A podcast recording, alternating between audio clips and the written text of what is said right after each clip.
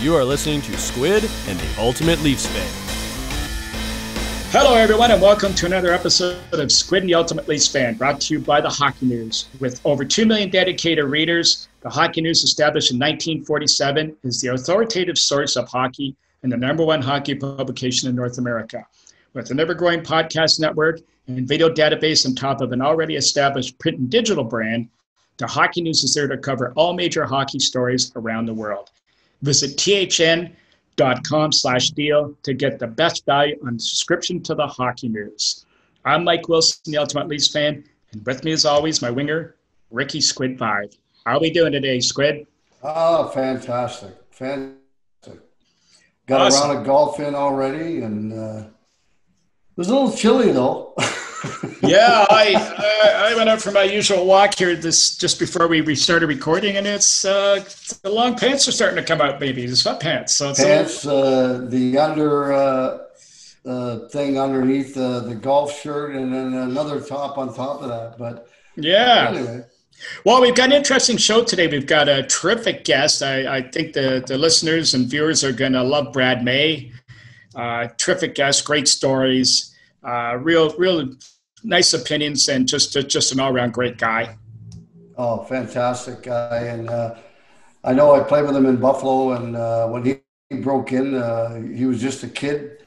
Uh, I was nearing the end of my career, so I was probably about thirty at the time, and uh, but he was a great, enthusiastic young guy coming into the fold, and uh, he fit in really, really nice. Well, guys are gonna uh, you're in for a treat today, guys. You're gonna like you're gonna like when uh, we bring Brad on in a couple minutes, but we do have to touch on uh, congratulating Tampa on winning the Stanley Cup. We finally have a champion. Uh, kudos to the NHL for a terrific playoff run. Uh, I would have to say, however, though, at a cost of 75 to 100 million dollars, the numbers coming out now, I would suggest uh, that that business model is not going to keep you in business too long. So there's going to have to be some readjustments moving forward if the NHL is going to carry on for the next season. Absolutely, there's going to have to be something something's going to have to be done. But uh, it was it was great to watch. The hockey was excellent. Uh, right at the beginning, it was a little bit maybe sloppy, but you know, I mean, they've had four months off. But yeah. what the great the, the best one I saw was uh, Jon Cooper at the podium after it was all over. He wouldn't go up there without all his staff, for starters. Yes. And then he said, We're going home 35 pounds heavier. And then he laughed. And his laugh was hilarious. And uh, I thought that was fantastic. And uh, the way that they got together before the Stanley Cup was awarded, uh, I'm sure Stamkos had something to do with that. But uh, I, I thought it was done extremely well. Yeah, it was very, very classy. So again, congratulations to them. And it's going to be our turn one of these days. So we'll keep the faith. yeah. And I guess it doesn't stop there because a couple days from now, the draft is next on the agenda. I should re- yeah. put the shameless self uh, promotional plug in there because the same day of the draft, my book is released that day, October the 6th. So be aware of that. Okay, guys. Uh, looking forward to talking to you guys about that one in the next few weeks. And then we got Squids coming up in the next month. But the draft is on Wednesday, or is on Tuesday night. Pardon me, starting at seven o'clock. There is a couple of guys that are looming around free agency, so we may get a surprise or two come Monday and maybe really Tuesday before the draft. Or what do you think?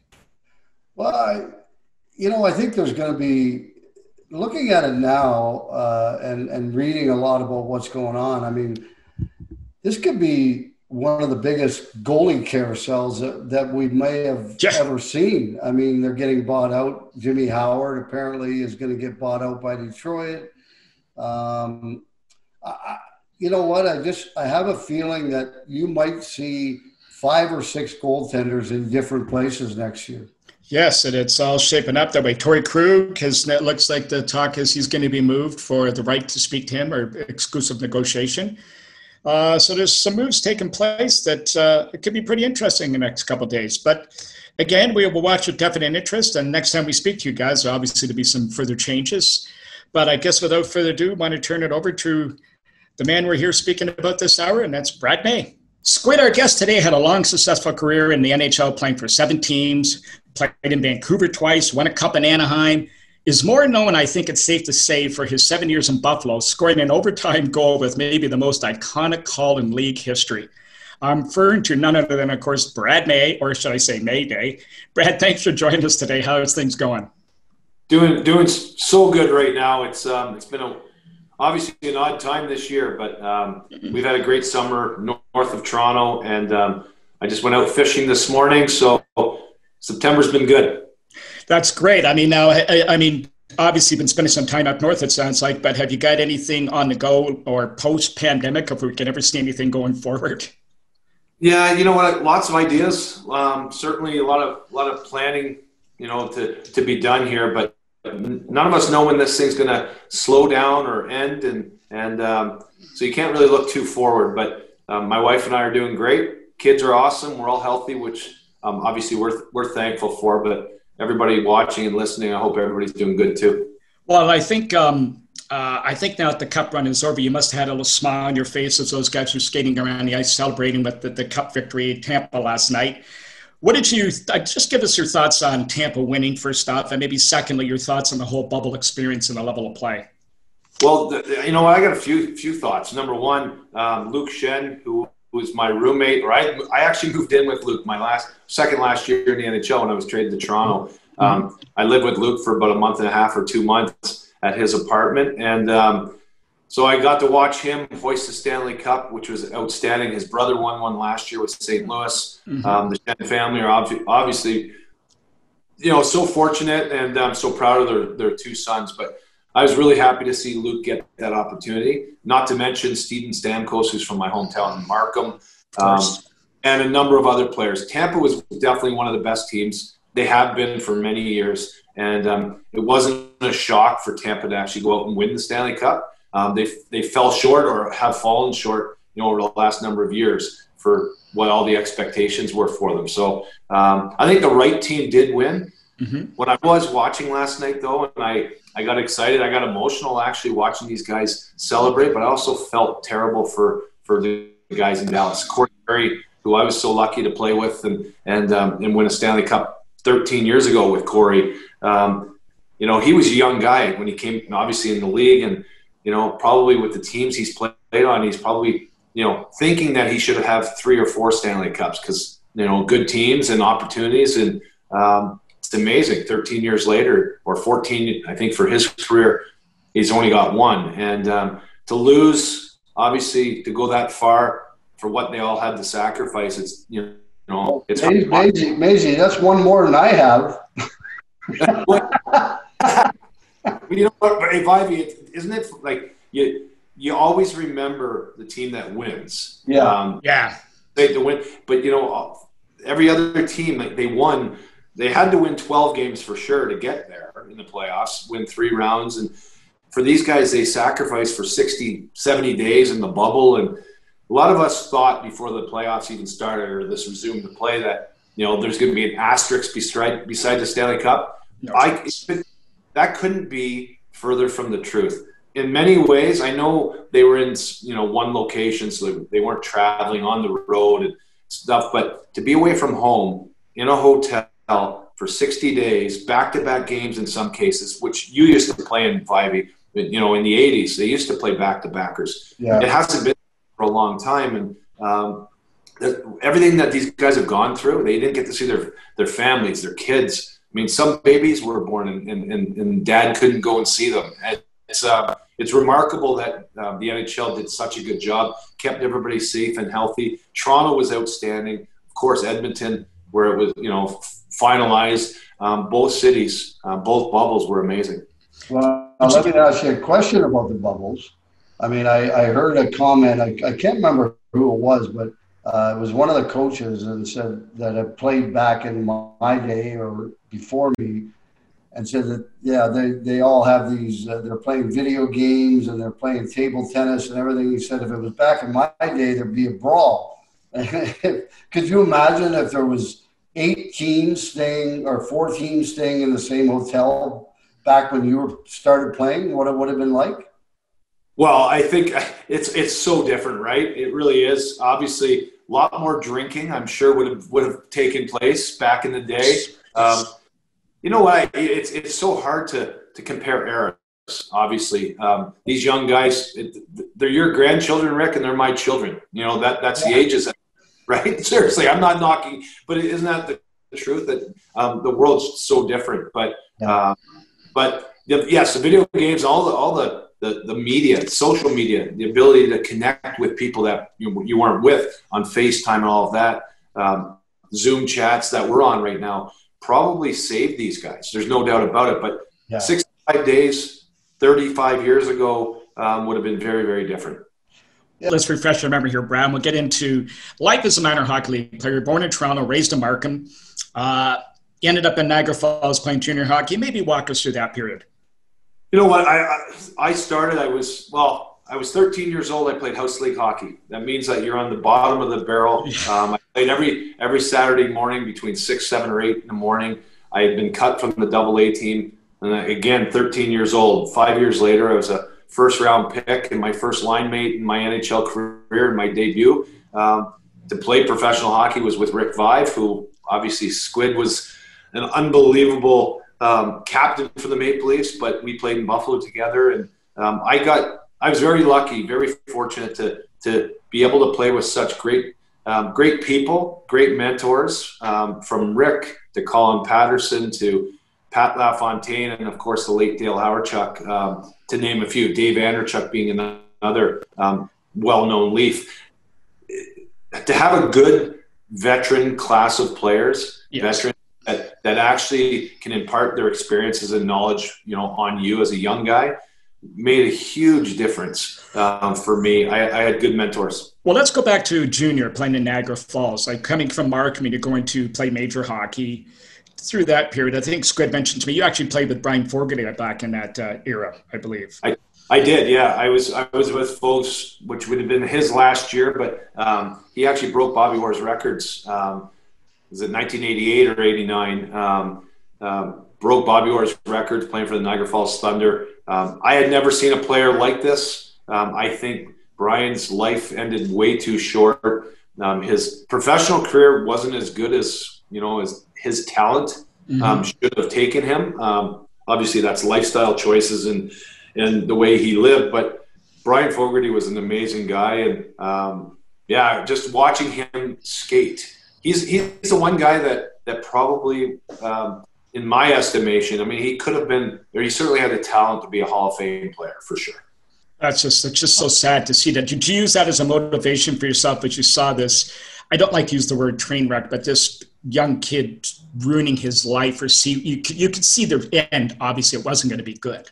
Yeah, you know what? Like we, it's we all understood that Bryan was maybe he had he could go to another level, um, having fun. That, that, by the way, is not having fun. Now it's you know doing harm to yourself, but um, he, he actually could do it and he could perform. And and I I, I, I want to say Bill LaForge was our coach at the time, but um, if Bryan Fogarty didn't get paid to play hockey, and he he was a kid the whole way through, and if if you didn't introduce professionalism and and, and money to the to that um, recipe for Bryan Fogarty, he would have been a Hall of Famer. I think the pressure, obviously, the money took him to different places that he didn't, you know, he wouldn't have had a chance to to, to get to. So um, if he could just play the kids' game of hockey forever, I mean, we we we met, we all missed out on watching a great player. Let me ask you about your first game. And uh, well, before you do before we do that, let's go to the draft. The draft, I think, is really important, Squid. So oh, let's yeah. get let's get to that first. Uh, 1990 draft. They talk about this being one of the greatest drafts of all time. Now you, uh, other than 1979. Uh, okay, but you stop saying that. You, you say it every week on this show. Okay, enough, enough, enough. We know 79 you were drafted, fifth overall. Okay, now 1990 uh, draft. A couple things here, and I just want to get the listeners to understand what you're walking through. Now, here's Brad coming into the, the to the draft you go show up on draft day, I assume, and think of walk us through this part of the day. Now, here is one of the biggest trades taking place with Dale Hawerchuk going from Winnipeg, franchise player moving to Buffalo, Phil Housley going the other way, a trade of draft picks so Buffalo could move up to 14th, and the pick I think was at 19th ended up being Keith Tkachuk, and then you going at 14. What was the process of that whole day for you? And just like, was this just your head just spinning? Well, you know what? Leading up to the draft, it was in Vancouver, um, which I ended up playing, you know, twice in. That's, that's, that's it. Um, what a wonderful place Vancouver is. But um, yeah, I, I, had a bunch of meetings with different teams and had to do physical testing with a number of them as well prior to the draft. And I kind of, I didn't know where I was going to go. I really, um, in many ways, I was green. I, I didn't expect anything. I, of course, leading up to the, you know, draft day, I, you know, I kept moving up and, and certainly the ratings and yeah, I, I, had no idea, but the one team I didn't um, spend time with, I went to Winnipeg for three days and, and, went to the University of Manitoba and tested and did all the stuff with the Winnipeg Jets. But I never went or even talked to the Buffalo Sabres. However, I played junior hockey 25 minutes from there, 30 minutes from from Buffalo. So they were able to get to see me, you know, for for two years prior to my draft and and had their idea. But when when they made that the the trade, um, I looked at my my family. My girlfriend was with me, my wife of 26 years now, but she was sitting be, behind me actually. And I remember remember saying to her, "I'm like, I wonder if because I always thought like I grew up in Toronto. Buffalo's way too close. It's all 25 minutes down the road from playing yeah. junior. It's almost too good to be true. And and then when Jerry Meehan walked up to the podium, and um, I want to say he said the Buffalo Sabres select a semi-local boy. I think is what he said. And um, as soon as he did that, it was um, it, it, was it was one of the well at that time the greatest feeling um, I ever had playing hockey. I mean that somebody recognized you and in the trade, and I didn't know who the who the Winnipeg Jets were going to pick at 19, but after they selected Keith Tkachuk, who was a high school player, he played eight or 12 that year. Literally, he hadn't played a lot of hockey, and um, a few years into our careers, Keith Tkachuk signs for seven or eight million bucks or whatever it ends up being um, with the Winnipeg Jets or Phoenix Coyotes, and um, I just saved Winnipeg and Phoenix franchises a lot of money that that the Buffalo Sabres selected me. So that's the way I, I say that because Tkachuk is one of the best power forwards in, in, in certainly the, the, the 90s and, and, into the 2000s. Now, now take us through this part. Here's now you got traded with, and now Hawerchuk, you had a close relationship with him, and unfortunately, the hockey world has lost him recently. Um, during that period, when you arrived at camp, take us through camp, but also did you and did Hawerchuk come up to you and make a joke to you? I mean, you're a first pick, he was first overall pick. You're part of the trade coming to a new team. The expectations on the both of you would be high. Maybe a little tougher on you because you're going in with the role to play. How did that all unfold?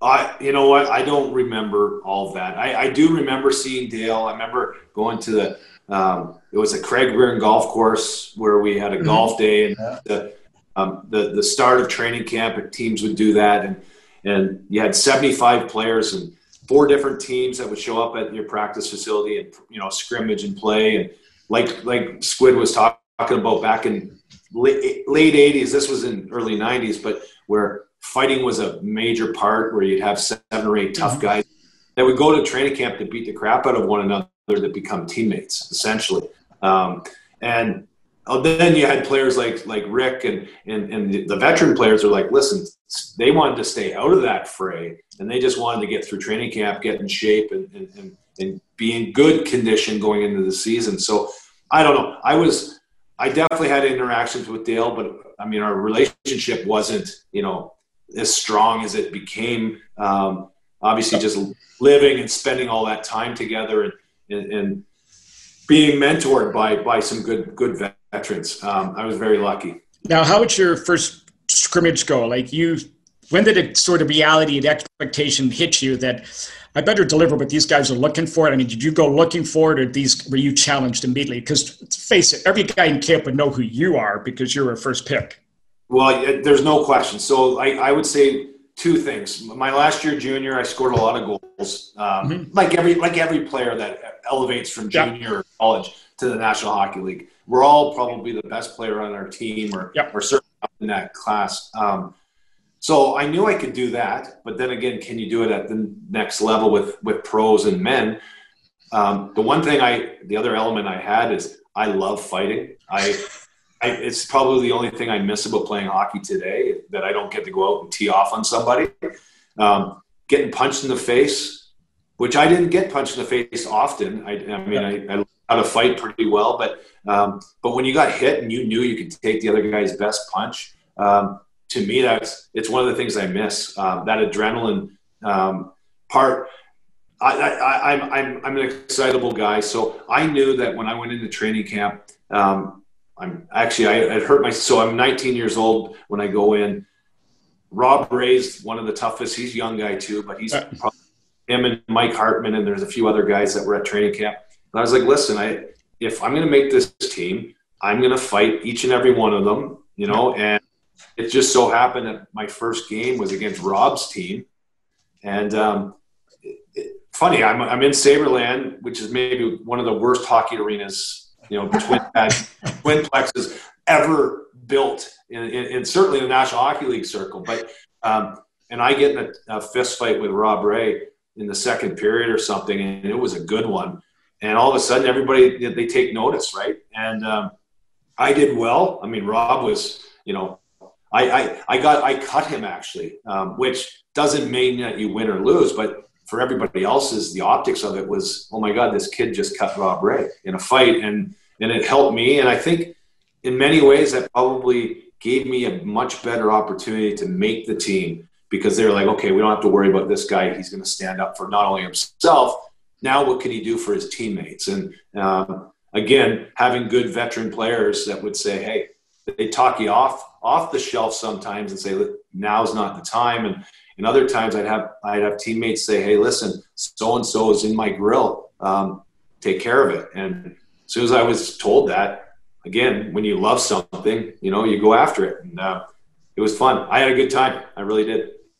So now, Rick, we want to get to the first game. So, Rob, or Rob, Rob, uh, Rob Ray. No, Brad, we want you to. No, I was going to talk about the fight, but I thought what we do is let's get to your first game. The first game, walk us through that whole day. For me, it was well. I, I actually, it's it's, and I'm not making this up. This is this would be part of my story if it wasn't talking to you, and if, if it wasn't on on here as well. Um, for me, I, I am playing with Christian Ruuttu and Rick Vaive. I think probably um, Rick Dudley our coach told me that I was, you know, playing. I practiced on that line the day before, or whatever it was. This is after training camp, and um, I just remember my girlfriend was driving down from Markham, and she came down to Buffalo, and Joyce Vaive took her aside, and because Bridget was waiting outside um, our locker room, I think um, after the game, and um, and Joyce took her aside and said, "No, no, you're you're one of us. You're a girlfriend. You're one of us." You come into the wives room which you know when you get to that level i mean it's it's awfully intimidating. It's intimidating for a hockey player let alone um, you know your, your, your companion. And um, and joyce couldn't have been nicer took took bridge under under her wing and literally gave us all an experience um, and i say all my my group my family that you know what we're going to be taken care of here. And um, but when i lined up on the ice and i we were playing against mario lemieux Mark Recchi and Kevin Stevens, Stanley Cup winners. And of course, you know that line. They're maybe one of the best oh, lines. Oh, yeah. um, Squid, Christian Ruuttu, and I were tasked to play against Mario's line that whole night, my first game. And I think we came out of it. We lost the game, Squid, but um, you and I had a couple points each. So that was fun. And we shut them down. We did. Yeah. but but Mario had five points in the power play, if I'm not mistaken. yeah, he might have, I think. But you know, it was a lot of fun. And uh, Buffalo, uh, you know, thinking, speaking of Buffalo, uh, and, and, you talk about Sabreland, yeah, it wasn't the greatest, but back then that was standard for practice rinks in, in, in the National Hockey League. And, uh, but what a great city, uh, great place to live, bring up your kids. I got to bring both my boys up uh, there, and, and the school system was fantastic. I, I loved the place. I, I really did. Yeah, no. Hey, listen. Anybody? I know Toronto. Toronto probably bags on Buffalo a little bit. So, you know, maybe if you're not from the Niagara Peninsula area, but um, Buffalo is awesome. Like it, it, it, was 20 minutes to everywhere. You didn't have the traffic like you do in bigger cities. Um, it's a small town feel. You didn't have like the big restaurant chains and and um, all the commercialized, you know, which obviously is there now. But it was all mom and pop restaurants, and yeah. when you walked in, it was you know they knew your name you knew the name of the the, the owner or the manager and as a Buffalo Sabre player, you got treated so well in Buffalo. And the real estate was a lot less in Toronto. you know, the other thing I, I do remember though, um, Squid had a like back at I, I don't even know what like outside of a Ford Mercury or pickup. I don't know. Make up the name of whatever vehicle. I remember going into training camp or you know our our, our car parking lot, and Vivey had one of the nicest Mercedes, 1991 Squid. It was good. I had to wait till I got to Chicago to buy that because I couldn't afford it in Canada and in Toronto. I was getting taxed too much, and the price was a lot higher. So I got to Chicago, and taxes were better, and it, that was a good story because I was probably 28 or 29 or something like that, and uh, walked into the dealership. Well, first of all, I got my check, and it was about five thousand every two weeks more than what I was making in Toronto. And uh, so I walked into the dealership, and none of the the salesperson came over to me. So I walked out, went to another dealership. Same thing happened. So I go back to the first one a week later. I walk in. I got jeans on, t-shirt. I'm, you know, and this guy, probably only a couple years older than me, he comes up to me. He says, "Can I help you?" And I said, "Yeah, I want to buy that black Mercedes right there." He goes, "Well, you want to lease it?" I said, "No, no, I want to buy it." And he says, "Well, it's it's sixty-two thousand dollars." And I said, "Yeah, but it won't be when we're done."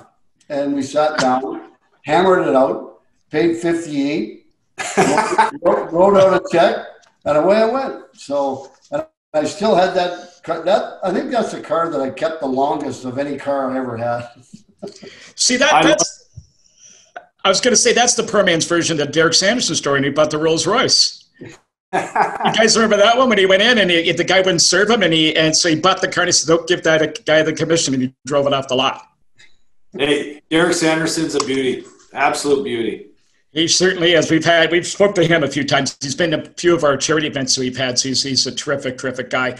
Brad, getting back to your first time through the league, did you sense that? Uh, now you, you've already answered the question. You enjoyed fighting. So were you looking for it every game that they were going to come at you? Not were you starting it, but were you aware that these guys were going to be challenging you right off the bat because of who you were or you were becoming, and also maybe some of your surprises going through the NHL when you got there, like things like was it way better than you thought? Were these guys way better than you thought, or was it maybe you could you can play at this level?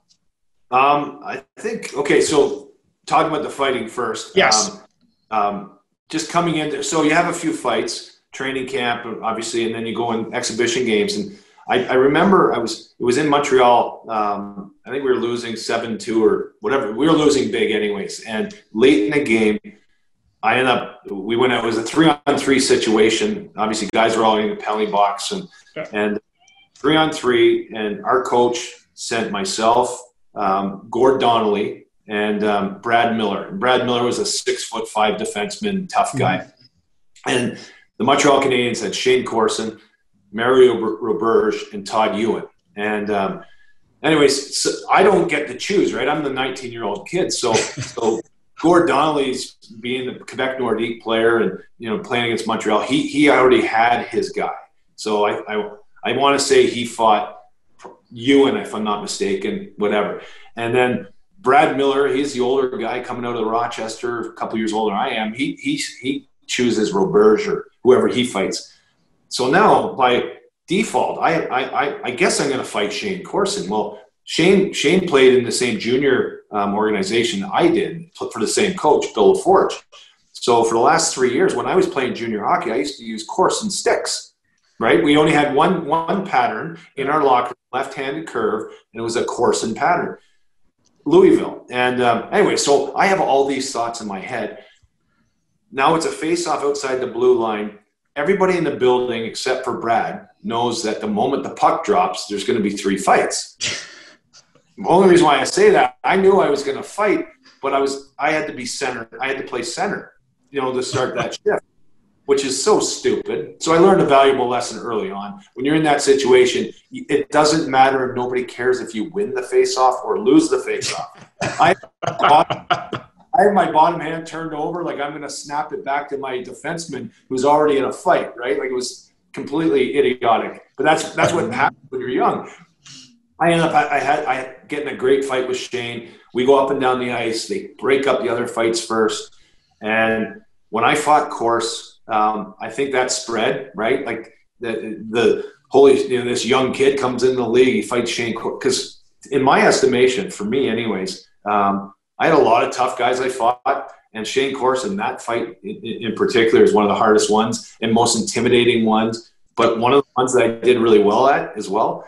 So I got on a little bit of a roll. Um, but it's easy to get on a roll when I had two big brothers. I had Rob Ray and I had Donnelly, and um, not to not to mention other guys. Um, when I didn't have to go into certain cities and face the guy who was on the roll, um, the toughest on the ice, you know, on that on the other team, where I kind of fall in where sometimes I get number three, and or number two or whatever.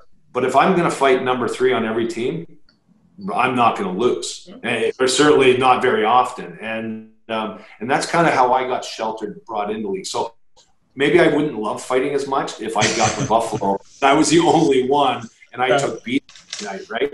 Um, I I think that was a big thing. Is I had I had great teammates that t- alleviated a lot of that pressure.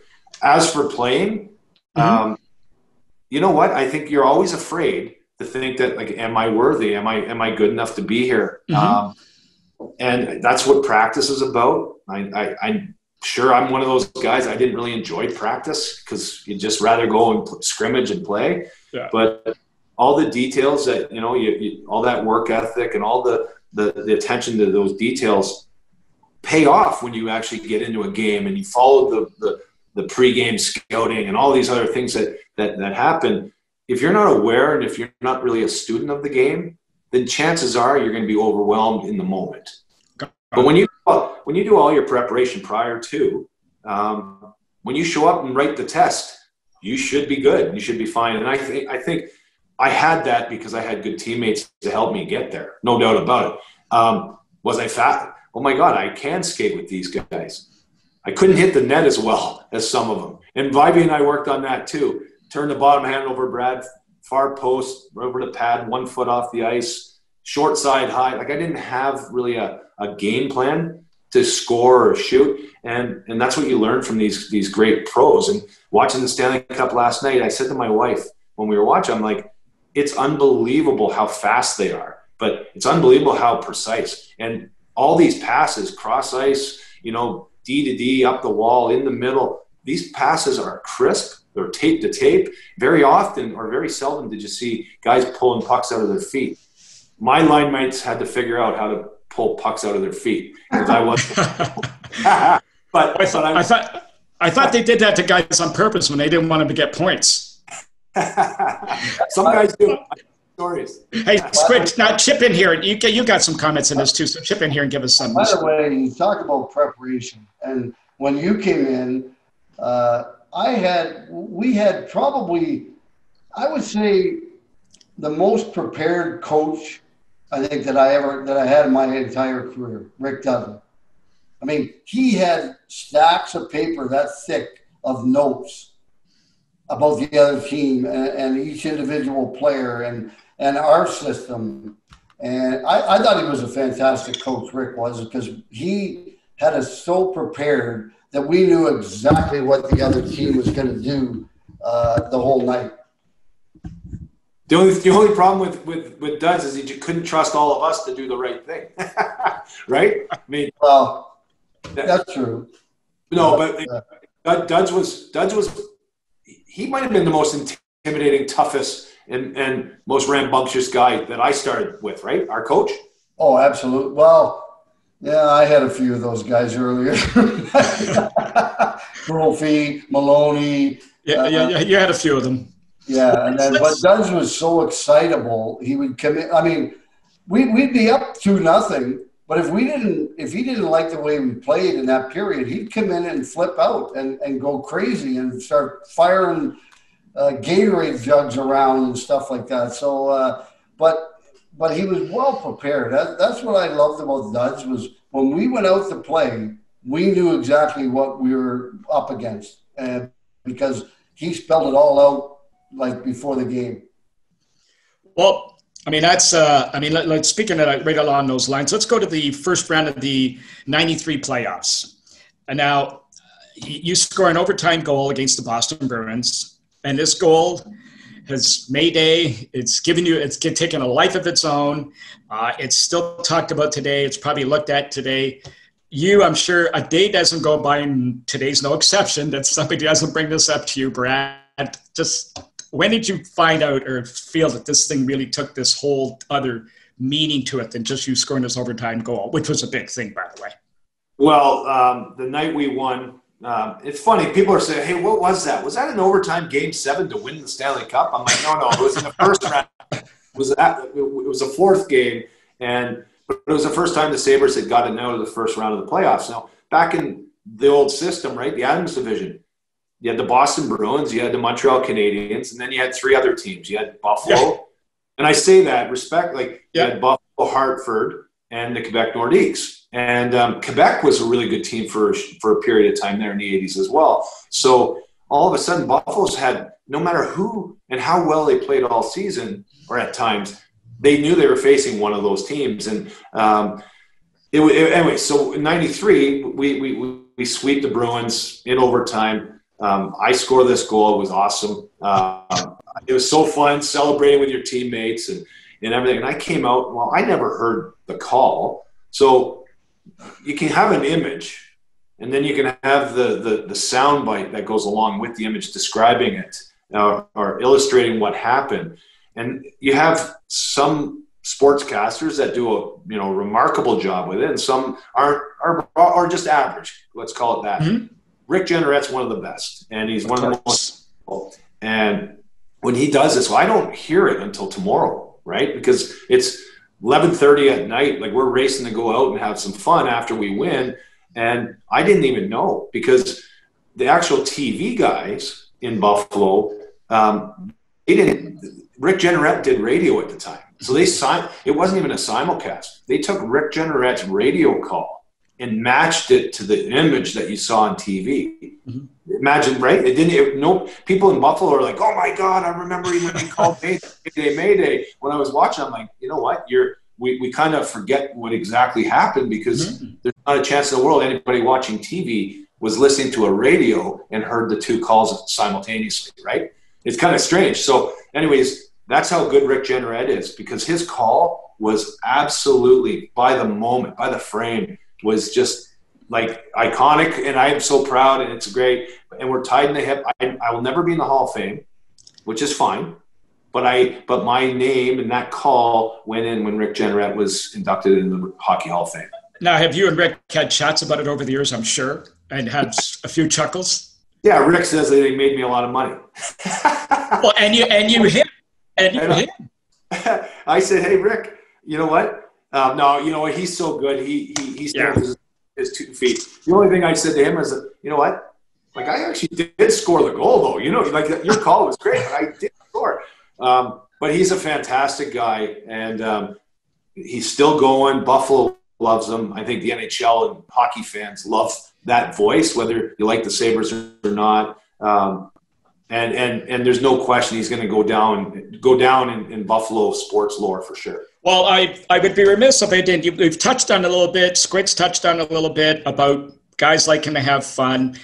I'm speaking to a mutual friend of ours yesterday, actually, and actually today too as well. When you're smiling already, you know it's going to be Russ Miner. And he asked me to remind you about a story and this is this is a pretty good one about you. Either your he thinks it's your second year in the league, in New York. You're a kid from Markham, so you're not, you don't have the savvy of the big city guy. You're in New York. You guys end up after a game in some establishment where there's some yep. rock stars. I think yes. David Lee Roth. David Lee Roth. And, and then the next day, something's unfolded and a whole story came around that. Maybe you want to pick up and tell us the, what happened? Um, yeah, I will. No, I will, and I'll tell you. It's a great story tell you the story. It, it's um, we were in New York City. We went to a place called the China Club. We lost six five that night. Dave Andreychuk um, was was outstanding. Anyways, after the game, I think we won or lost. Maybe we won. I don't know. But we ended up going out that night. It was a Sunday night, and um, we go to this place. David Lee Roth in there. I'm a Van Halen fan. Um, I got to meet him, which was really neat. Um, anyways, the next morning we have a seven o'clock bus or six forty-five bus going to the airport, and we have a nine o'clock flight, and we're flying from from or from New York City. We're flying to San Francisco because that's the first year the San Jose Sharks came in the league at the Cow Palace. My roommate and I didn't wake up for the bus, and probably had consumed a few drinks. But by the way, I'm 19 years old, so you're not supposed to do that. And um, we didn't wake up. Nine o'clock in the morning, nine fifteen in the morning, my phone rings. I answer it, and it's Pat LaFontaine, and he's actually on the airplane. Probably the first year they ever had. They had a, they had a phone in the back headrest of the middle seat in the back row of the airplane. If you remember those days, yes. and um, I do. He called. He's like, "Hey, are you okay?" And I, I'm like, "Oh my god!" And I panic and I hang the phone up. And then and so he calls back, anyways, and um, He's like, hey, are you are you guys okay? And I'm like, yeah. He's like, you've missed the plane. There's two tickets waiting, you know, at, at not the gate, but um, get to the airport, pick up your tickets. There's a flight in a few hours or some something to that effect. So I hang the phone up. Bob Corkum um, and I, we, we go, get down to the lobby we run out onto the street in New York City. Now think about it. I'm from Markham, Ontario. Just imagine. And I, I grew up in Stouffville prior to that. Like I'm not really a big city guy. And um, I, I, I, say to the cab driver, he, I, you know, take me to the or take us to the airport. And um, which one? He just, he just sat there and he's like, which one? And I'm like, so then I look at Bob, who's a college graduate from Maine University or whatever, wherever he went he had no clue. So we were like, okay, what are you talking about? The guy says LaGuardia. Well, I've never heard of the name LaGuardia in my life, so it can't be LaGuardia, which would be the smartest thing now if you go through New York, LaGuardia. Yep.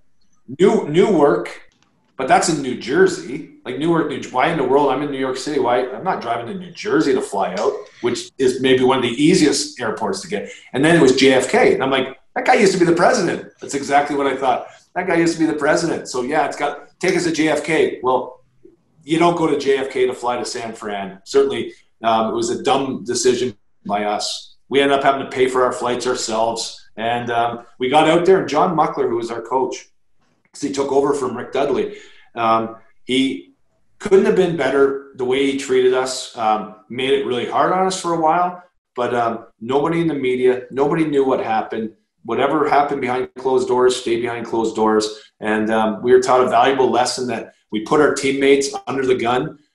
And, and things happened for the next week or two after that that essentially would come back to Bob and I because we basically put our teammates under the microscope. And um, to be part of a team, you gotta you gotta do everything right. well, I think well, I want to interrupt you there because I think the best part of the story, I think you're you're maybe being modest about it, is that when you went out there, didn't they didn't they want to have a meeting and say we're going to do these two bozos, send them down, punish them, and then LaFontaine steps said, well, wait, let's get the game through the game first, and then we'll decide. And you so, went out, you went out so, and had a goal and an assist and a fight, and after the game. I think I had two and one or something like that. Did, you, yeah, you, yeah. you, you have a big, and then after the game, Muckler's coming in saying, Never mind that. He's the only guy who showed up. I'm going to pay for the goddamn ticket. Exactly. That's how it all ended, and, and which basically made my teammates. We the next day we were in LA, and there wasn't a puck on the ice for an hour. Guys were, you know, the two guys missed the flight, and then we lost. By the way, San Jose only won eight games that year. We lost like seven five. The only good thing was um, Bobby Corkum and I each like played really well. We played together, got in a few fights, and and um, and he, yeah, our teammates, but the older guys, that's the thing, right? When an older guy vouches and stands up for the young guy, and we both were young guys at the time, um, you know, have a responsibility that you got, you can't make them look bad. And um, yeah, and we ended up doing that. It was a valuable lesson, and thank goodness I had John Muckler at that time, or Bob and I did, because players, and I'm sure Vivey, you have stories. Players missed airplanes and and got sent to the minors, and maybe ended their careers there. Yeah, there was uh, back in the day that that's pretty much what happened. I mean, uh, but to your story, I was on that trip, and because uh, I had John Muckler as you did, I didn't have the same experience as you did with John, unfortunately. but um, he claimed that nobody in the league wanted me. I asked to be traded. I, I very quietly. It was never public, and he said, "Well." I said, well, put me on waivers. And uh, he said, well, I already did. And I said, yeah, well, you put me on recallable waivers. Nobody's going to claim me because you're going to recall me and try and trade me. He it's the same thing. And I said, come on, John, you know it's not the same. And as, I mean, I didn't play in San Jose that game either. I sat in the press box for like three months. And then finally I went to Gerry Meehan and I said, Gerry, if you, can you talk to John and if the two of you can get together and try and trade me, I, I would appreciate it. But if not, at the deadline, send me to Rochester because I want to play. I, I, don't want to eat any more popcorn in the in the Aud because the popcorn there wasn't that good either. um, so anyway, I went to Rochester, and uh, that was the end of my my time in Buffalo. And uh, so I didn't have quite the same experience with John Muckler as you did. So, but uh, everybody gets treated differently. Well, speaking of which, in year seven in Buffalo, you get that call that every player dreads coming sometimes, and maybe not in your case, good, but uh, Brad, in your case, you get the call that you're being traded. For Geoff Sanderson, you're going to Vancouver. Now, that must have been a pretty hard thing for you to take, especially being entrenched in Buffalo. You're close to home and all those type of things. But as I understand the story, you you, were get, you received a phone call in the dressing room from somebody that kind of changed your whole perspective going out west. I love it. Yeah, that's so cool. Um, yes, I, you know what? And one thing I'd say, being traded the first time is awfully hard, and yep. you don't understand it, and it's like being dumped at the prom, and you, whatever, right? So you, you, get, but then the next day you wake up, and, and, and you've got somebody staring at you that wants to fall in love with you. Like I mean, it's it's there's a real like love hate thing about being traded, but it was one of the best experiences for me um, in my career. I moved around a number of teams and met new people and new environments and new game plans and mm-hmm. systems mm-hmm. and but got to live in all these different you know cities that I loved. So I think being traded is not the be all end all, you know, or there, there's so much more beyond that. But um, yeah, I got traded. I was in Buffalo, I was in the locker room, and when I got on that phone after being dealt, and by the way, the first thing that I noticed before the phone call with with Mike Keenan, who was the GM coach of the Canucks at the time, I went into where I actually played that night because it was after a game. Um, to my stall where my equipment would be. I went around the corner to where my, my street clothes would be. And there was no mention, like, there's no memory that my name, May, and number 10 is ever, ever resided in that locker room. There was a picture on the wall in, in the TV room, which is you had to walk through our little lounge that I was like prominent. I, it might have been even a Mayday mm-hmm. goal. And when I like I went in an hour after the game and i had traded, that was gone. Like literally, when you get traded, you're done. Like it, you're it's it's like game over. You know, your your new life is wherever you're headed. And so I get on the phone. I was pretty upset. And Mike Keenan said to me, he "Goes, listen, I can't speak to you too too long. I'm trying to make other deals, but um, think of two names when you go to sleep tonight. And when you get to Vancouver tomorrow at four in the afternoon, come to the rink and come see me." Mark Messier and Pavel Bure, because they'll be your line mates for the rest of the year. And then we had Vancouver's case, they had 27 games or thereabouts left. And I hung the phone up from literally like having tears in my eyes, thinking, oh my God, I just got dumped, to hanging the phone up and looking at my father who was with me saying, oh my God, like, let's go. Like, like the future's ahead of us. Let's go. We can't worry about what's happened in the past. And, and um, it, it was great. It was a great, great phone call. I'll never forget it. Mike Keenan's one of my favorite guys. Um, I know a lot of guys had hard times with Mike. Mike was um, like so good with me and, and gave me an opportunity to continue to play. It's great you didn't have quite the same experience with Mr. Keenan. No, uh, first of all, I want to. First of all, Vancouver is a beautiful city too. Uh, to play in Vancouver, I, I, didn't have the chance to play there very long, but I love the, the the city of Vancouver. But yeah, I had Mike. Uh, I got traded to Chicago, which from Toronto, which was very disappointing. And Bob Murdoch was our coach my first year. I played with Savard and Larmer, and all three of us scored over 40 goals. So I had a 43 goal season. The next year, Mike Keenan comes in, and basically I can't play. So I just played power play, and he never called my name. The only thing he would do is he would give me a little kick in the rear end when it was time to go out and stand in front of the net and get knocked around and on the power play. So uh, anyway, he traded me the day after Christmas to Buffalo, and you know that I think that was probably the the the worst I ever felt, and the the the most angry I ever was at an individual was when because he tried to soften the blow by saying that you know I, I know you'd like to be near Toronto for the end of your career and this and that. I go, well, Mike, I'm not from Toronto. I'm from Prince Edward Island. And he said, Well, I know, but I know you like to. I said, Listen, it's not the end of my career, for starters, and you're not doing me any goddamn favors. So the only favor you're you're doing is you're giving me a chance to play. And uh, so it all worked out pretty good in Buffalo for a few years until injuries started piling up. But so there's two coaches that you had great experiences with that, you know, I had horrible ones with. So, uh, you know, it, it, it, it's kind of just the way the game is and the way the game evolves. And, you know, you could probably talk to 40 guys, 20, and I 20 would say they had bad experiences with those two guys, and the other 20 would say they had great experiences.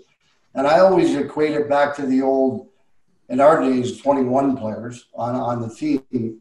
And the coach's job, seven players hated him, seven loved him. And the coach's job was to keep the seven that were in the middle away from the seven that hated him.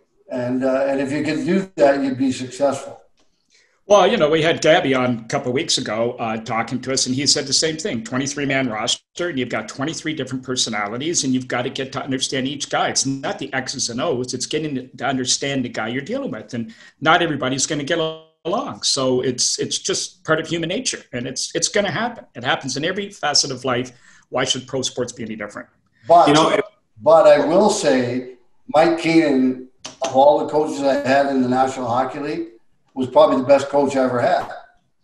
When he was on the bench, he was in control. He ran the bench extremely well. We were well prepared, and he had EJ McGuire with him too, which really helped as his assistant. Mm-hmm. And uh, so, yeah, he was probably the best coach I ever had. But boy, could he be a dick when he wanted to. Boy, I'll tell you. hey, funny.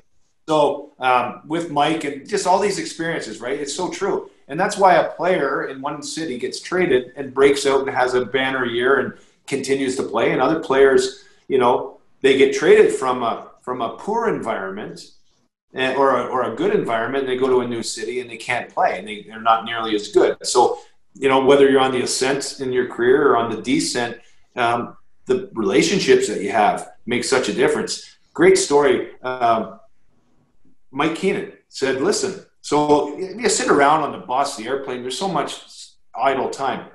You bitch and complain a lot, right? Like as guys.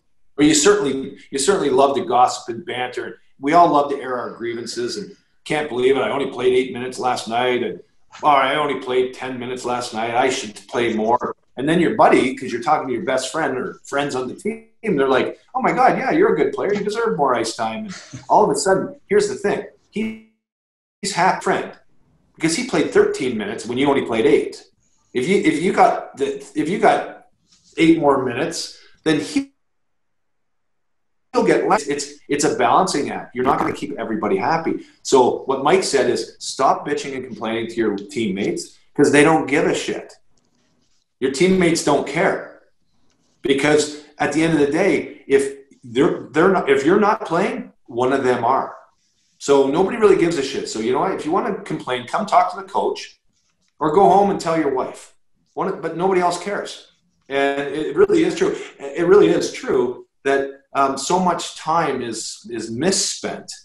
You know, in the with these conversations. At the end of the day, you can you you can only do as much as you can do, and and if you have to really, you know, gain favor, gain trust, confidence in the coach, then you know what you got to do what the coach wants. Exactly. That's what you have. And that goes on in every facet of life, as I said. I mean, I worked on Bay Street for 40 years, and it, I don't think a day went by somebody wasn't complaining or bitching about something. And the whole objective of the whole thing is like a hockey player just do a better job or play better, and you'll get recognized and you'll get more ice time.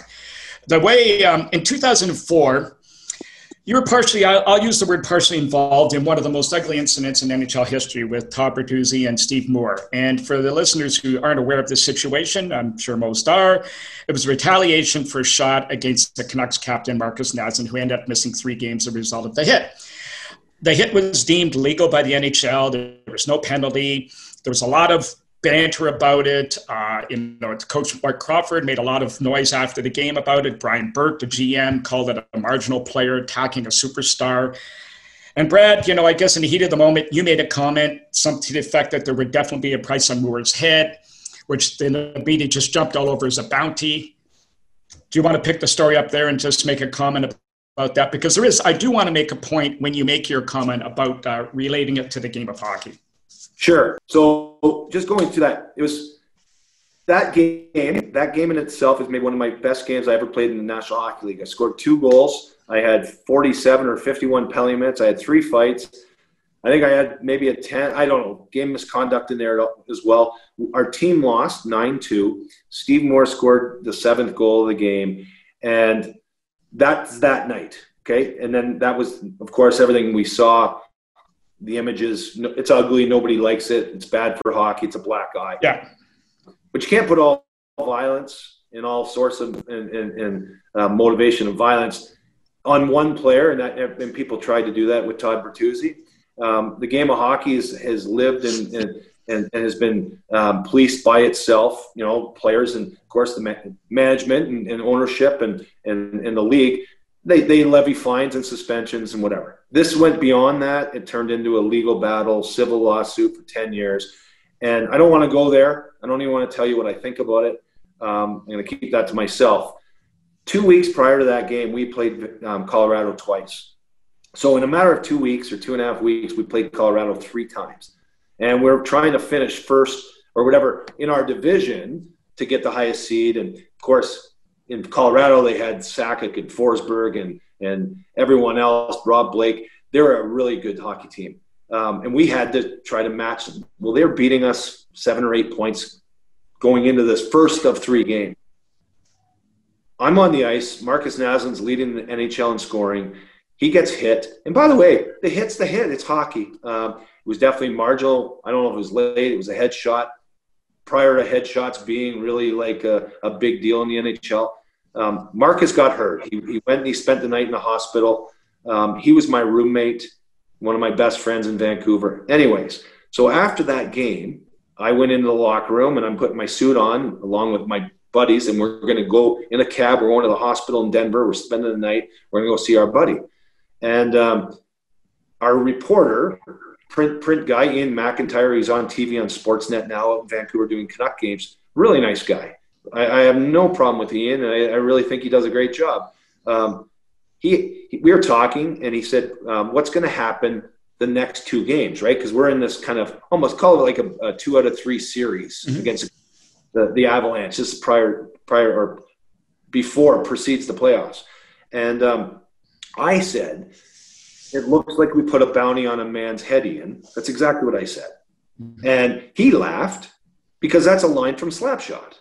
Mm-hmm. It's and we and, and, basically as if I'm Wyatt Earp and I put a bounty like you know what I mean? Put a bounty on man's head. Like that's the dumbest thing ever. That's that's old Wild West, and I'm from Stouffville, Ontario. It doesn't work that way.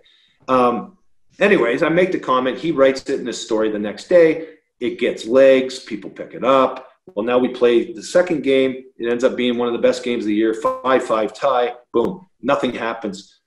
Well, we get to this that fateful night. So I did say it. I own it. I did, but it was in jest. And, was, and if you actually had cameras, that's why sometimes when you read something in the paper and you don't have video, like if you're watching me talk, tell the story right now, you know that I'm telling you the truth, and you know that I'm not like that. That Brad May puts a bounty on a man's head. In print, has no emotion to it, right? And, it, and it, no context to it. So, anyways, that's what happened. Goes on. Well, a couple years later, Steve Moore sues Todd Bertuzzi, Brian Burke, Marc Crawford, Vancouver, Orca Bay. Brad May.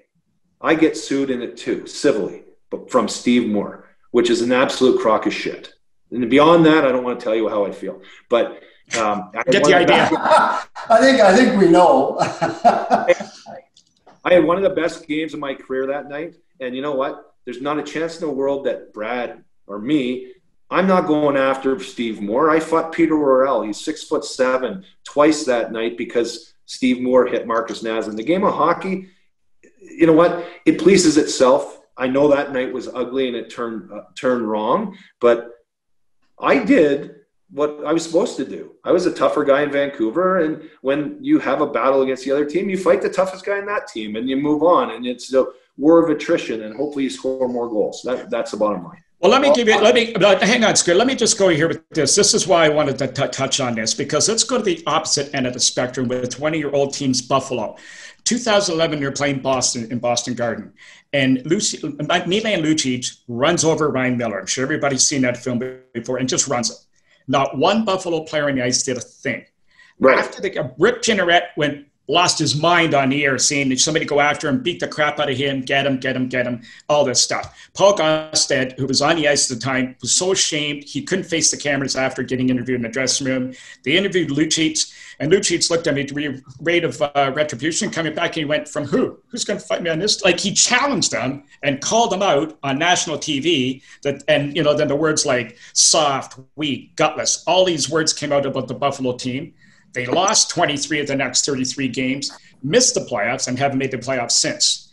And Paul Gaustad, the next game, went out and fought Lucic. And Lucic, to his credit in National Hockey League, let him fight him. He could have beat the hell out of him, he didn't. But it settled the score, but it's still that mark had been made on Buffalo. So where is the and then by the way, Buffalo next year outside six foot eight John Scott. So where does the fine line come in hockey? Because there's got to be some room for that to place itself, as you just pointed out. And here's a perfect example here then where it did not happen, and look what it's done to a franchise. I 100% agree. I, I think I could even be more animated about it. Um, it's awfully, it's such a, it's a, it's a fine line. Um, listen, at the end of the day, fighting is, it's not outlawed, but it's, it's, it's being legislated out of the game, and maybe for all the right reasons. I don't know, but I can tell you one thing. Um, when you do something, every every I'm trying to think. Um, with Darcy Tucker running around as a Toronto Maple Leaf, and, yeah. and the scores that had to be settled when when Ottawa is playing Toronto in the playoffs a number of years ago, long time ago, and and Corson has to take care of business, you know, with the Ottawa Senators, and you look at all these things. Don't we love that? One of the best games of this past hockey calendar, which is now a year, you know, it's almost a year ago because of, of, of the absence, was Matthew Tkachuk and Zack Kassian, right? Edmonton, Calgary. And that's when Tkachuk was taking runs at Kassian. Kassian snaps. He ends up getting suspended. But I'll tell you what, that was the greatest night of hockey. Good for Tkachuk to stand up for himself and do what he does. But he deserved a beating. He did. He deserved a punch in the chops. And, and, and that's the game of hockey for me. I liked it. I like that. I don't want to promote violence to you know kids in certainly amateur level sports. It's not about that. But we get paid millions of dollars, or I say we, the current players get paid millions of dollars a year to perform. And you know what that perform that performance is supposed to be? Wins and losses, really, at the end of the day. And if your team wins more, than they lose, they're going to have a, a, better year at the end. And um, all of this, all of this emotion that's attached to these these events, of course they can go sideways, but we're waiting for it. We want to see this until it happens. And then all of a sudden you throw the book at the person who does it. It's a joke. It's so hypocritical. And any media member that actually would uh, like to challenge me on this and have a, dis- a dispute or a discussion, I absolutely win the. I'll win the argument 100% because you know what? The threat of the fight is more more important than the fight itself. Well, uh, yeah, Brad, and I wanted to touch on that because, um, like, do you really think that perhaps back in those days, and, and certainly in my day for sure, the way the game was played and the way that guys took care of business when it when they needed to, uh, you know, and now it's completely different. Like it's it's gone 180. I mean, it's just turned the opposite way. And now, you know, guys are running guys, uh, you know, headshots and, and what have you. Although, mind you, what a lot of them deem a headshot was just a normal hit back in 1985 or, or 1992.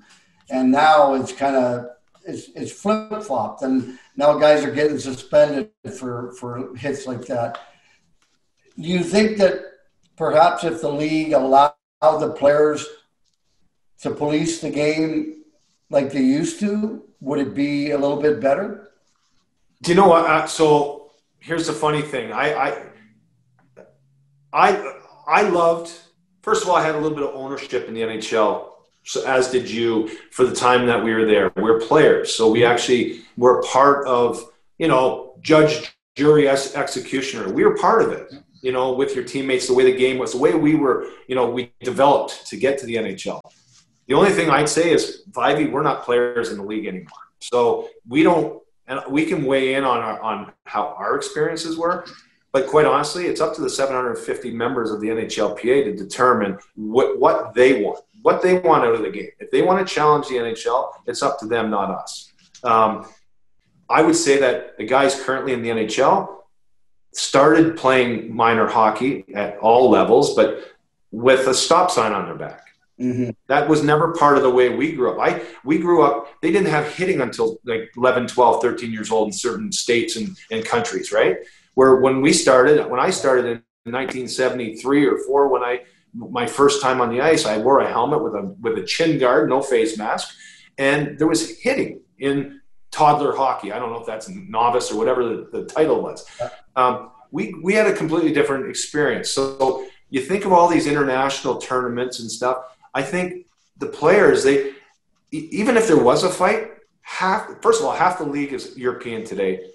Five percent was European when you you played, and probably fifteen to twenty when I finished right? Now it's it's close to 50-50 being European players. They they grow up and they're developed in a different different system, different concepts. So I think even when there is a fight, the player on the bench is going, that's that's a sideshow. Like I don't really understand. Like he didn't do anything to him. Well, what? Why did that happen? And that's what the pundits and, and some of these media members ask: is what happened? Well, you know what? My answer is I'm playing for the Toronto Maple Leafs. First of all, doesn't matter. We're we're trying to win, and and you know why I fought today?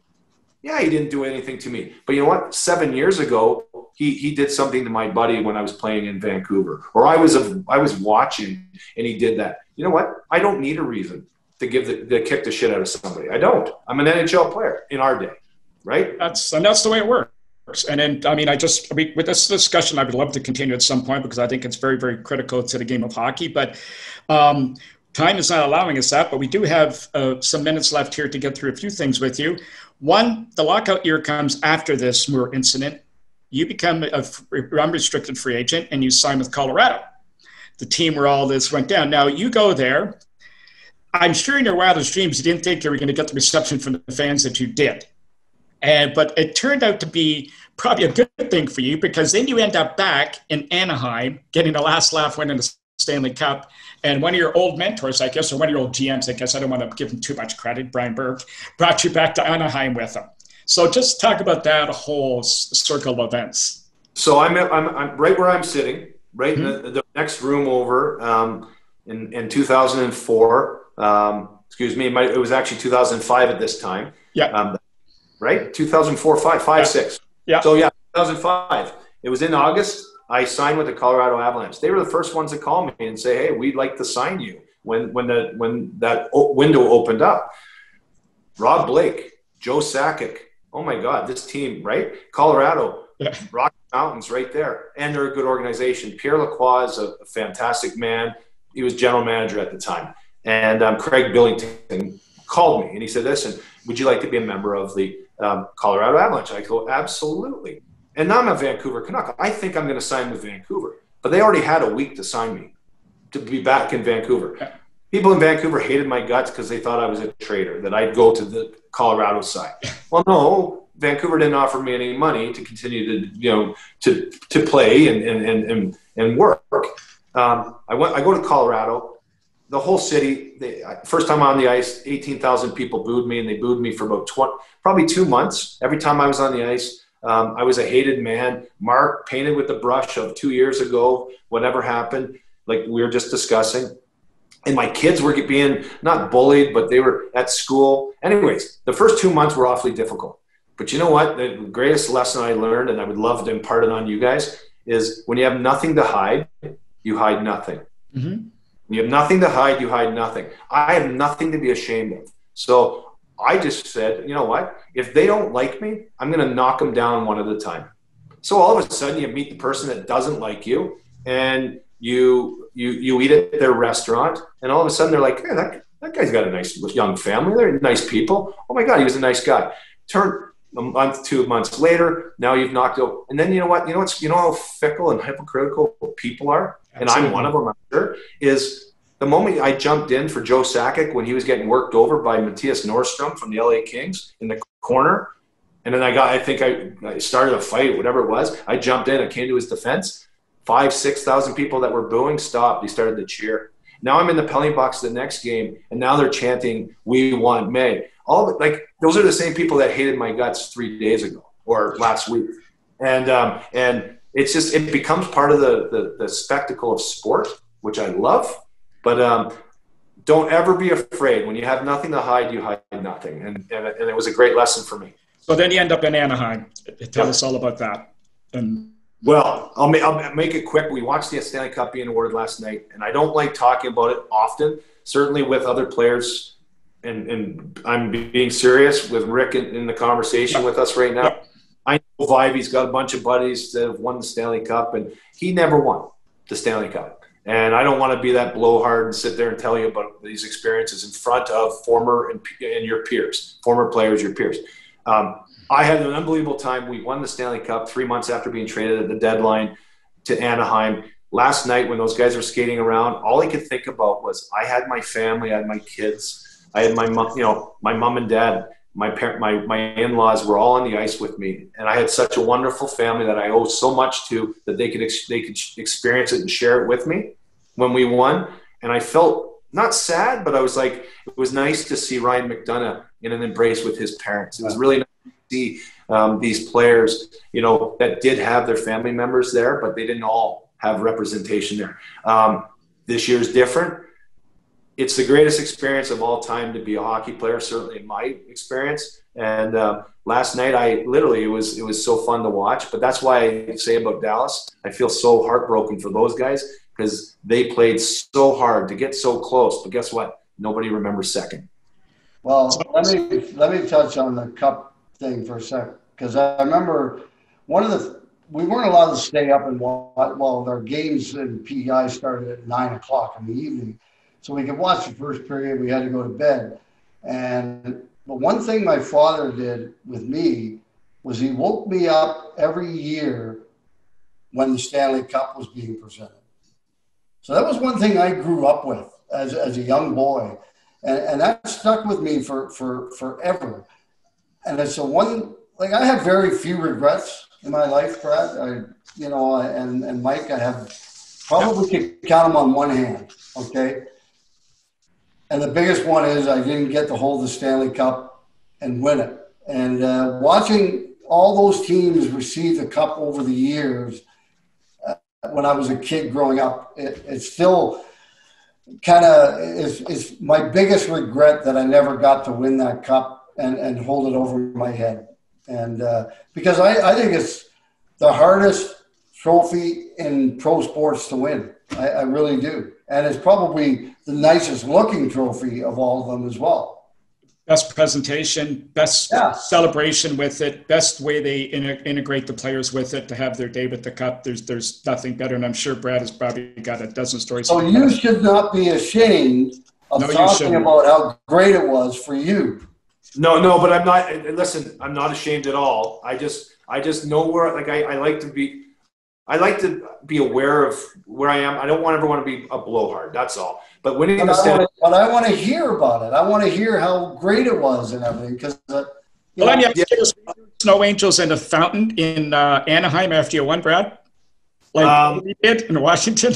oh, that's you know what. So I, I guess truly, when you watch this stuff now, the celebrations of partying, the, the everything that, that that is accompanied with winning, we didn't have social media. Like 2007, not long ago, there was no Instagram, no no no Twitter.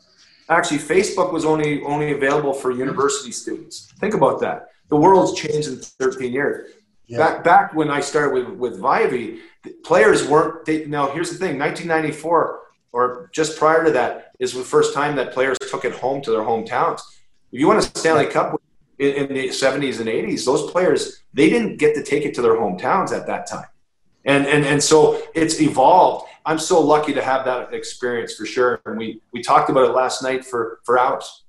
That's awesome. How, how, about last night? You see all the players, they got their phones, they're skating around, they're talking to their families. And, you know, it's, it's unbelievable how times have changed. You were lucky to have your family all there when you won. And I, I think that is probably the greatest thing in, in sports is when the Stanley Cup is won and the families are there with the players and get to go on the ice and celebrate that moment because – it is probably one of the more special moments in, in, in your life when you win a Stanley Cup. Uh, hundred percent. Um, two things on that. I think the NHL did like remarkable job. I didn't I didn't anticipate the product, and by the way, the intensity. Like I I was watching last night. There was not a crowd or a fan in the crowd, and they were pumping in noise and music, and it sounded like that there was fan noise, and you actually didn't realize that fans weren't on the glass, right? You're just watching the actual sport, and they're they're so competitive. Um, as for the Stanley Cup and the social media and the pictures and videos, I wish I had all those videos of all those those times that I was able to have winning after when they when the Stanley Cup came up to my cottage up here in Lake Lake Joseph and and down to Markham. I wish I had all that, but you know what?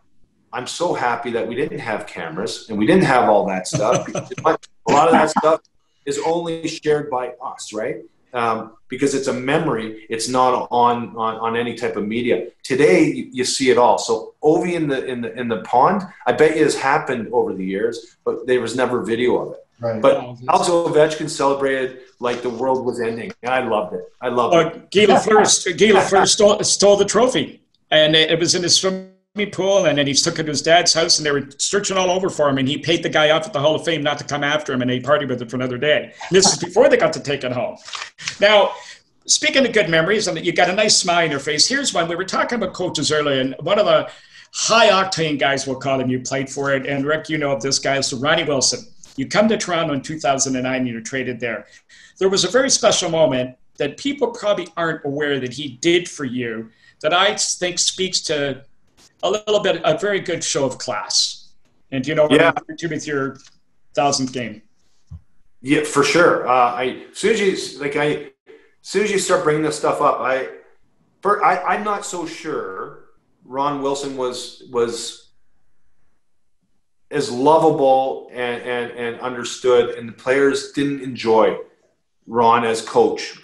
That's true. That that's 100% true. I don't know if his personality really was reflected on, on, on the way he was, right? So as a coach and as a who's making decisions on who's playing and not playing, and you know what, we're all emotional, and maybe we we're we we we over overdo it, and we misplace our anger and our frustrations on the wrong people. I'd say that.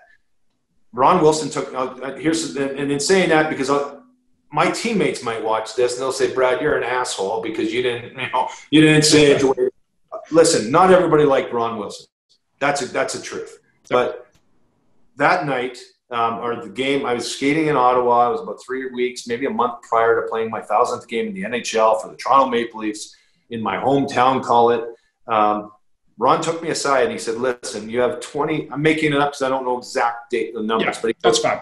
You have you have 22 games to go in the season. You have to play in 17 of them to to get to a thousand if I sit you out today or too early, what would happen if you got injured? Then you wouldn't make the 20, you know, the 17 games. So here's, if it's up to, up to you, but if, if, what, do you, what do you think about playing your thousandth game against the Buffalo Sabres, the second last game of the year on a Saturday night in Toronto where your parents can come to the ACC and want, you know, be there with you um, against the team you started your career with. I'd be like, I said, that, that's unreal. He goes, well, the only way we can do that, I have to sit you out four times or five times to actually make that date happen. But you got to play in the other, other games.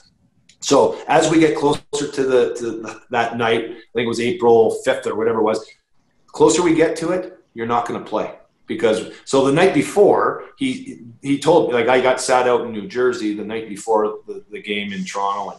And anyways, Ron Wilson had the foresight and thought of that. Well, you know what? You can't be the biggest hole in the world if you if you actually have, are that thoughtful and are thinking that far ahead. And um, he, gave, he set me up to have one of the greatest experiences of my career, selfishly, um, to be able to play for the Toronto Maple Leafs, thousand games. Um, Red Red Kelly gave me the thousand game stick. He's the first Toronto Maple Leaf to ever play a thousand games. I was the 21st. I mean, I, I mean, Toronto Maple Leafs have been around for over 100 years. I was the 21st guy to play thousand games with a, with the uniform on, and um, that wouldn't have happened at the ACC on that night for my parents and my family if it wasn't for Ron Wilson. So I so I really appreciate that. Well, here I got two things to say about that. One, number one, again, same as we talked about the fine line between play, the players placing themselves and not placing themselves, it's being left to the league.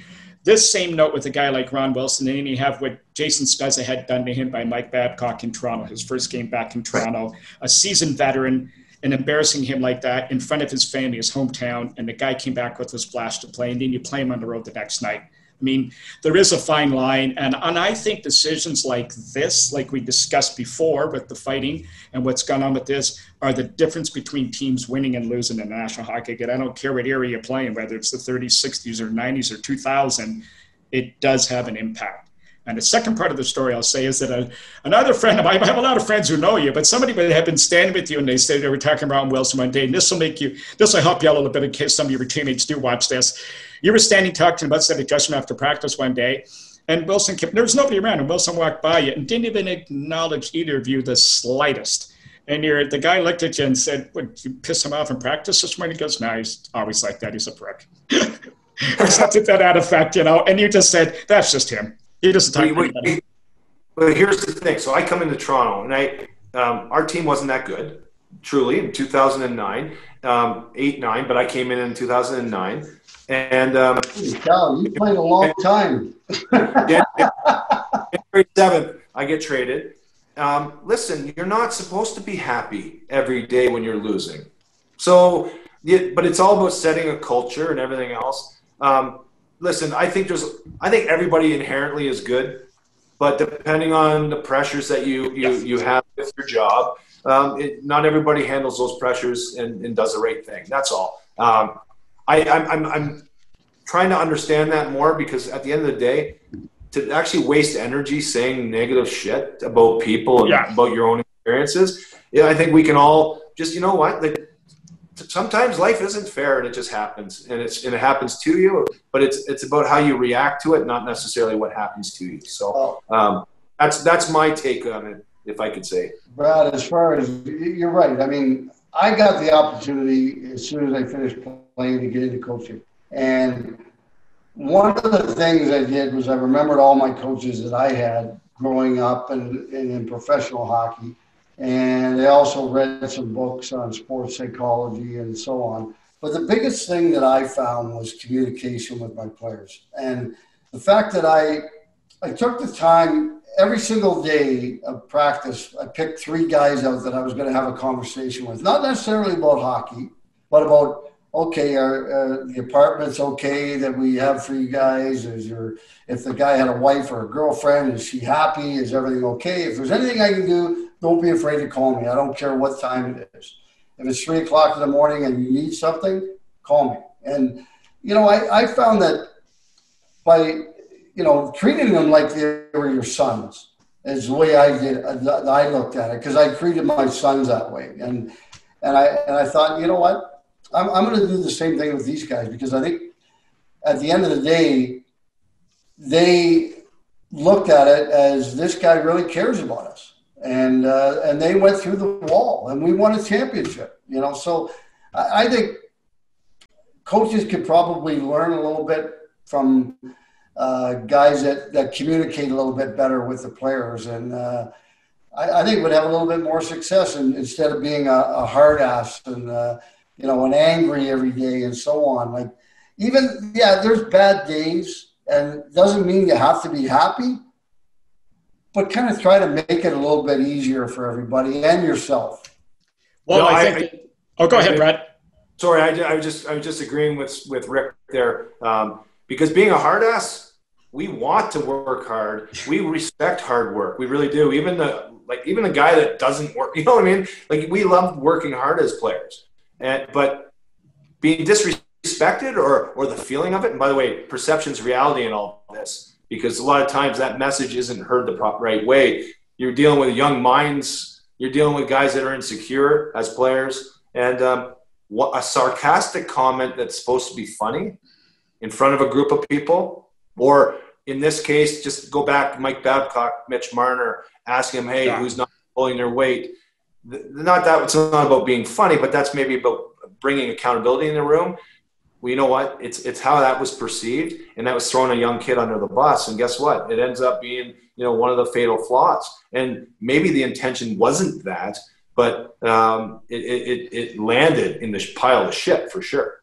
Well, I think the thing is, is if you practice two things, decency and common sense, I think that can carry people a long way. And I think you can exercise that anything you do in this life. Now we are, we've kept you for a long time. We really appreciate your time here, Brad. It's been a fantastic uh, interview with you.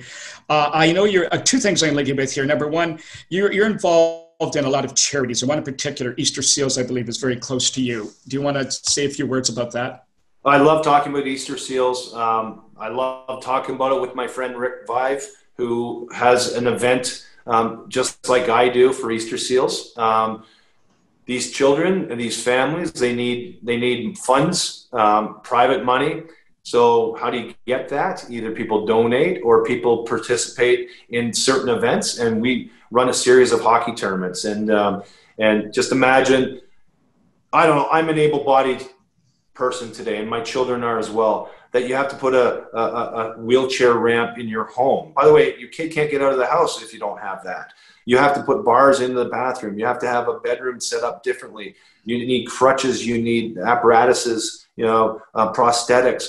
There's so many things that are needed for these children and these families that that that first of all they got all the stress in the world, and then you throw in a financial strain and and in access to things. Um, for Rick and I, we're both, and I don't want to speak for Rick, but um, so proud to be involved with Easter Seals. The money that's generated goes to the kids and the families. We have an opportunity to to react uh, and and, and be, you know interact with with the families and kids. Been to their summer camp. Um, it awesome. They, it's awesome, eh, Ivy? And it's one of the it's one of the proudest moments talking about Easter Seals and, and, and other things. And listen, we're not heroes like we're doing the right thing because we have a platform and and we want to make a difference but um, there's so many people volunteers. Um, all I, i'm going to leave you with one thing. We're, sorry to cut you off rick. Just be just be a good human being be a good neighbor and just ask yourself if, what, what, what would i want or how would i like to be treated if i found my, myself with those struggles and, and, and troubles? And um, i guarantee you you're a better person because your answers that you're going to give yourself might get you off your ass and you might go volunteer and be part of a great organization. Well, I, I lived with it. Uh, my uncle, uh, my mother's brother, uh, was handicapped and blind uh, from birth. Uh, so I grew up with it. And I saw what my grandmother had to go through with him and I, the wheelchairs that had to be bought and, and all that kind of stuff. So it's kind of for me, it, it's personal. It, it's I saw it, I lived it, and when I see these kids, when we went to that campground, I mean, like, I almost had tears in my eyes. It was like to see them so happy to be able to go and do those things because of the money that's raised, well, par- partially by our hockey tournaments to get them the equipment to be able to do that. I, I, I just think it was, for me, it was a, a day that I'll never forget because I got to see these kids doing what they love to do, and uh, that those things that they use for those sports they play and everything are not cheap. So Um, I know we raise a couple of hundred thousand a year in Kitchener and uh, or more, almost 300 one year. So uh, hopefully we keep doing it. This year, unfortunately, we won't have the hockey tournaments, but there will be some virtual stuff and people can still raise money and, and uh, they can draft us first overall in 2021. And uh, well, I, I don't think I've ever been drafted first in one of those, but um, but yeah, they, you can still raise money and, and, and help the Easter Seals kids. Hey, you know, just, just, to finish that is yep. for us and is we don't we, we we're not going to be able to have our tournaments this this fall because of the COVID restrictions, and that's okay because I get a day back or two days back. Uh, um, Rick gets a couple days back that you're, you don't, you're not out there doing something, so you're at home. Um, as do all our participants that play, um, even the volunteers. But the scariest part about it, there's seven or eight different events. Paul Coffey, Eric Lindros, Rick Vaive, Brad May, and others, and I and I um, in other locations. There's a million plus dollars that aren't raised for families that absolutely need it. So forget that I, I was being a smartass talking about the days I get back. They're not going to get the money unless people understand that you know what your donation or, or your whatever you could give to Easter Seals, it, it can make a difference. So if you're listening to this, maybe look it up, read a little bit about it, take our word for it, but um, do some investigation and, and research.